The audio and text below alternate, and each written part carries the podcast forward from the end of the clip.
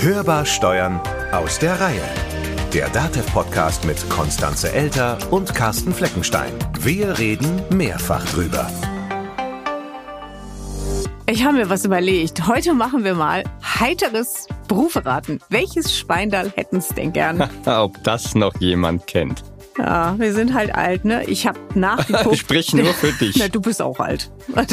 Danke. Und weiter naja, im Text. Genau. Also das lief, ich habe mal nachgeguckt, lief von 1961 bis 1989, weil dann ist leider der Moderator gestorben, der Moderator Robert Lemke. Das kam jetzt abrupt. Aber gehe ich recht in der Annahme? Dass wir darüber keine Sendung machen, ja.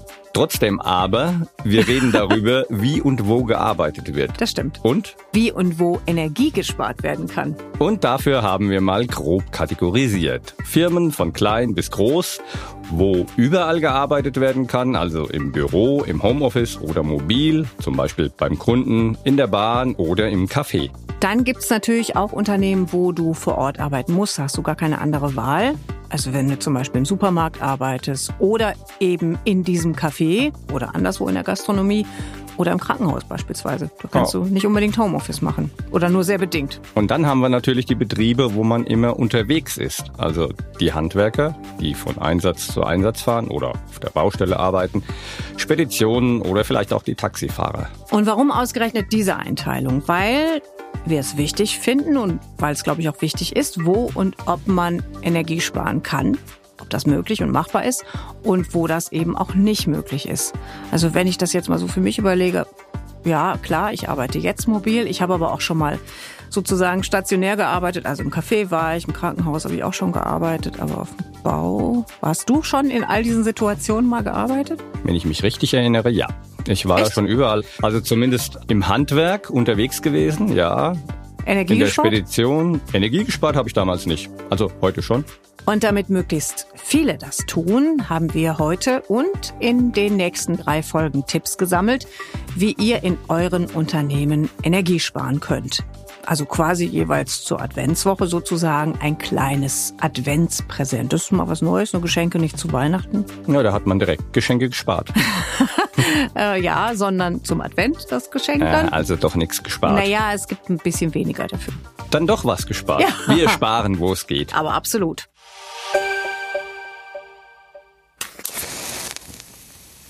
Also, so mal ganz grundsätzlich. Ist Zeit, was zu ändern. Gilt für alle. Tutti completi. Die Masse macht's. Einer für alle, alle für einen. Ohne Wenn und Aber. Keine Ausreden mehr. Was alle tun können. Könnte man auch kürzer sagen. Na, beim nächsten Mal dann.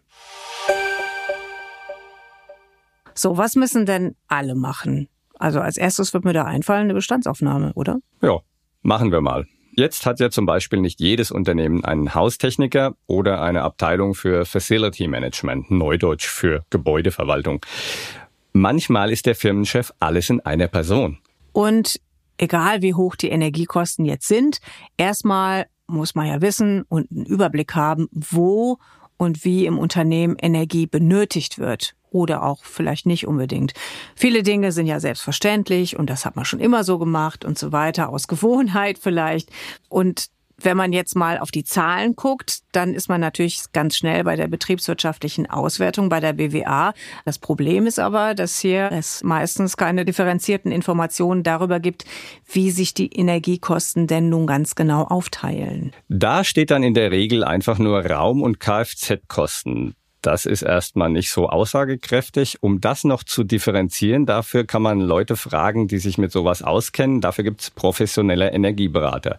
Und wo diese zu finden sind, dafür stellen wir euch einen Link in die Show Notes. Genau, die sollte man dann auf jeden Fall mal erst ins Boot beziehungsweise in den Betrieb holen. Jetzt reden wir mal darüber, wo man überall arbeiten kann, also unterwegs, remote, mobil, quasi überall. Fertig. Nee, wir fangen jetzt gerade erst an. Ach, schade. Naja, gut. Also, wenn du überall arbeiten kannst, musst du ja auch überall aufs Energiesparen achten. Vor allem auf die Kleinigkeiten. Und wenn du viel remote arbeitest, ne, da denkt ja mancher, vielleicht ist ja eigentlich egal, ob ich da jetzt fremde Energie spare oder nicht. Na, na, na. Ich habe ja nicht gesagt, dass ich das so mache. Also, genau. Also vielleicht. Grundsätzlich sollte man natürlich auch die Solidarität beachten und die Nachhaltigkeit sowieso. Und egal, wo man seine Energie tankt, ob es das eigene Unternehmen ist oder ob man in der Gastronomie ist und vielleicht im Café sitzt. Und dann auch noch andere Art von Energie tankt. tankt. Alle wollen Energie sparen, Ja, selbst klar. die Bahn. Und im eigenen Zuhause natürlich sowieso. Jetzt haben wir mal ein paar Beispiele gesammelt, wo Unternehmen anfangen könnten mit dem Energiesparen. Wir hatten es ja gerade mit dem Remote-Arbeiten und deswegen brauchst du ja dann auch einen Laptop. Ne? Und da könnte man ja sagen, das nimmt man jetzt grundsätzlich als Arbeitsgerät statt einem Desktop-PC. Da sparst du schon ein bisschen was. Und du könntest ja auch als Unternehmer darüber nachdenken, wenn du schon dabei bist, auszutauschen, dass du in energieeffiziente Büroausrüstung investierst und da einfach mal guckst, womit würdest du mehr Energie sparen. Zum Beispiel Computer, Drucker, die sich automatisch abschalten, wenn sie länger nicht verwendet wurden und sowas.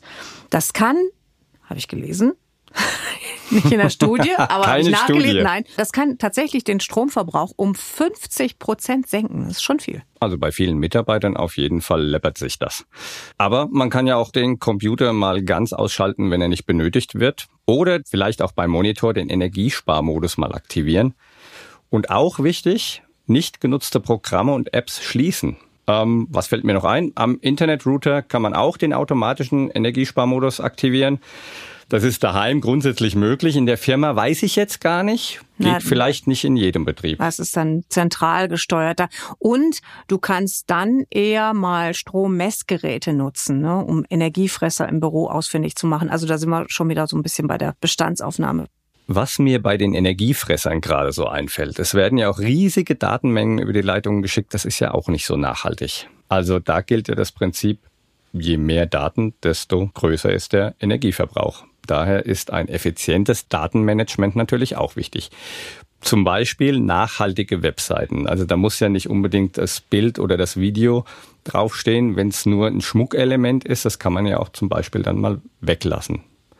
Videokonferenzen kann man auch mal ohne Video machen. Man kann es ja vorher ankündigen Genau, damit die Leute nicht denken, man ist unhöflich Ja. oder im Schlafanzug. und vielleicht auch mal wenige E-Mails mit fetten Anhängen hin und her schicken. Die kann man ja dann auch in die Cloud laden. Also man kann den anderen Ja. ja, vorher fragen, ob man das überhaupt braucht und so weiter.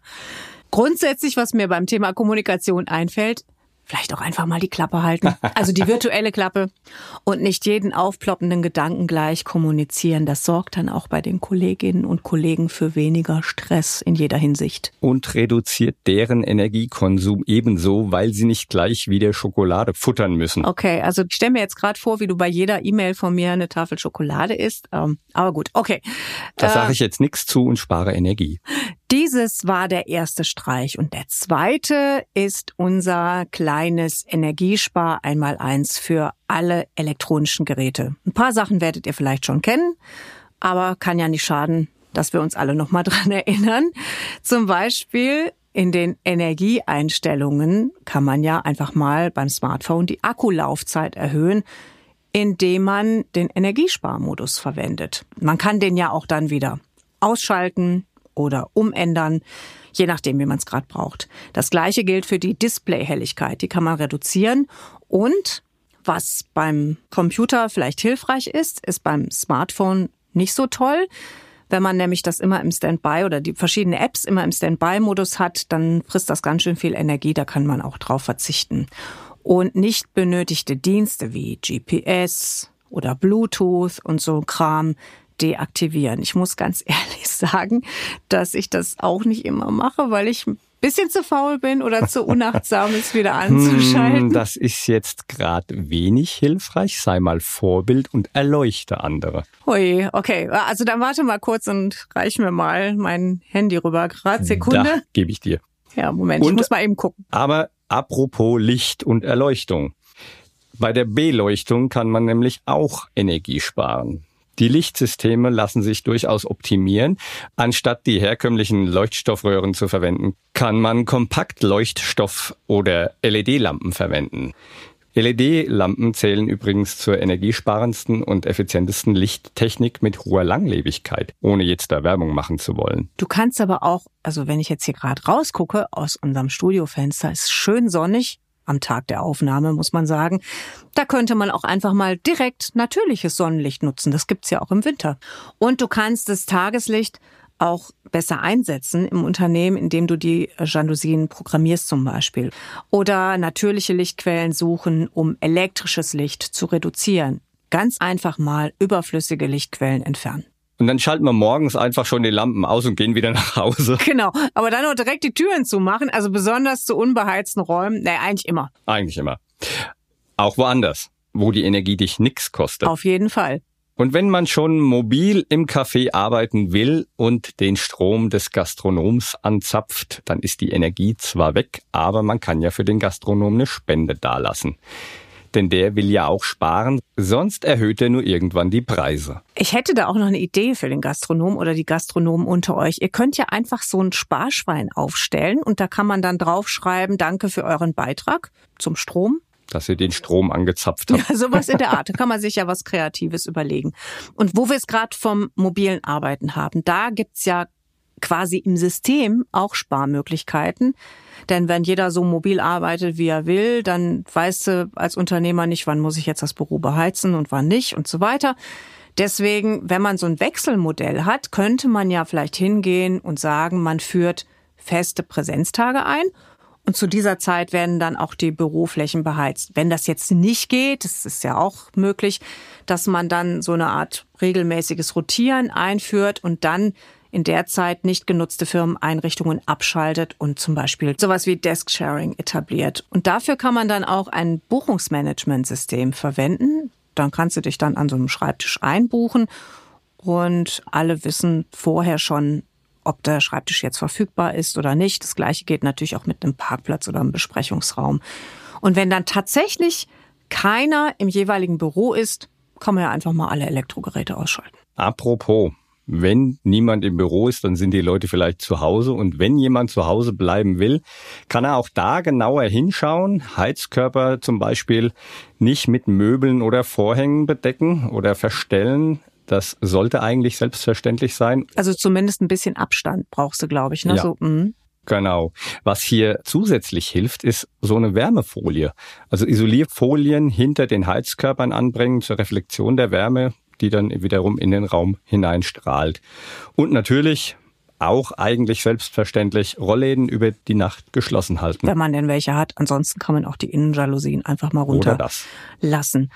Ähm, die Küche das ist auch ein Ort, wo man noch Energie sparen kann. Und jetzt wo man Streitthema aus unserem Haushalt. Nicht für jedes neue Getränk immer gleich ein neues Glas oder eine neue Tasse verwenden. Das muss einfach nicht sein, sondern sich morgens einfach mal merken, wo man die Tasse oder das Glas hingestellt hat und dann nicht immer sofort ein neues aus dem Schrank nehmen, damit es nicht sofort gespült werden muss. Und damit sind wir beim nächsten, Spülmaschine. Da bin ich früher zugegebenermaßen auch drauf reingefallen, weil diese energiesparenden Programme, die dauern ja irre lang. Und dann habe ich immer gedacht, das kann doch kein Energiesparmodus sein. Habe ich mir jetzt erklären lassen. Ist aber wohl so und es muss halt nicht immer das Schnelle sein. Das braucht zwar länger, das Energiesparprogramm, ist aber trotzdem ökologisch besser. Und ein weiterer Punkt in der Küche, egal ob im Unternehmen oder zu Hause, ist der Kühlschrank. Da sollte man einfach mal hingehen und ältere Geräte austauschen und ein energiesparendes Neues kaufen. Wenn man also den Energieverbrauch nicht ändert, sind es viele Kleinigkeiten am Ende, die Energie fressen und das kostet dann in Summe möglicherweise viel Geld. Da hört's aber nicht auf. Demnächst hörbar. Und deshalb reden wir in der nächsten Sendung darüber, was Unternehmen tun können, in denen grundsätzlich vor Ort gearbeitet werden muss. So zum Beispiel im Handel, in der Gastronomie, im Krankenhaus etc. etc. So, Schluss. Ist für heute wirklich Schluss? Ja, weil heute der Podcast Energie sparen muss. Aber heute ist nicht alle Tage. Wir hören uns wieder, keine Frage. Und jetzt noch ein Hinweis in eigener Sache. Seit drei Jahren ist der DATEV-Podcast Hörbar Steuern auf Sendung. Und daher wird es Zeit, dass wir mal bei euch genauer nachfragen, warum ihr überhaupt Podcasts hört, Was ihr von unserem Podcast haltet was ihr gut findet. und was wir noch besser machen können. Deswegen beteiligt euch an unserer aktuellen Umfrage. Damit wir wissen, was ihr wollt. Den Link zur Umfrage findet ihr natürlich in den Show Notes. Oder auf unseren Internetseiten. Wir sagen Danke fürs Mitmachen.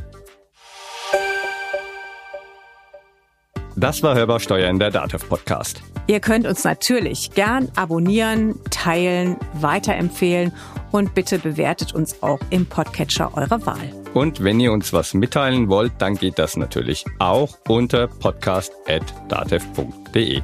Auf unserer virtuellen Mailbox unter der Telefonnummer 0800 082 6782 könnt ihr uns eure Energiespartipps hinterlassen und die bauen wir dann gern in unsere nächsten Folgen ein.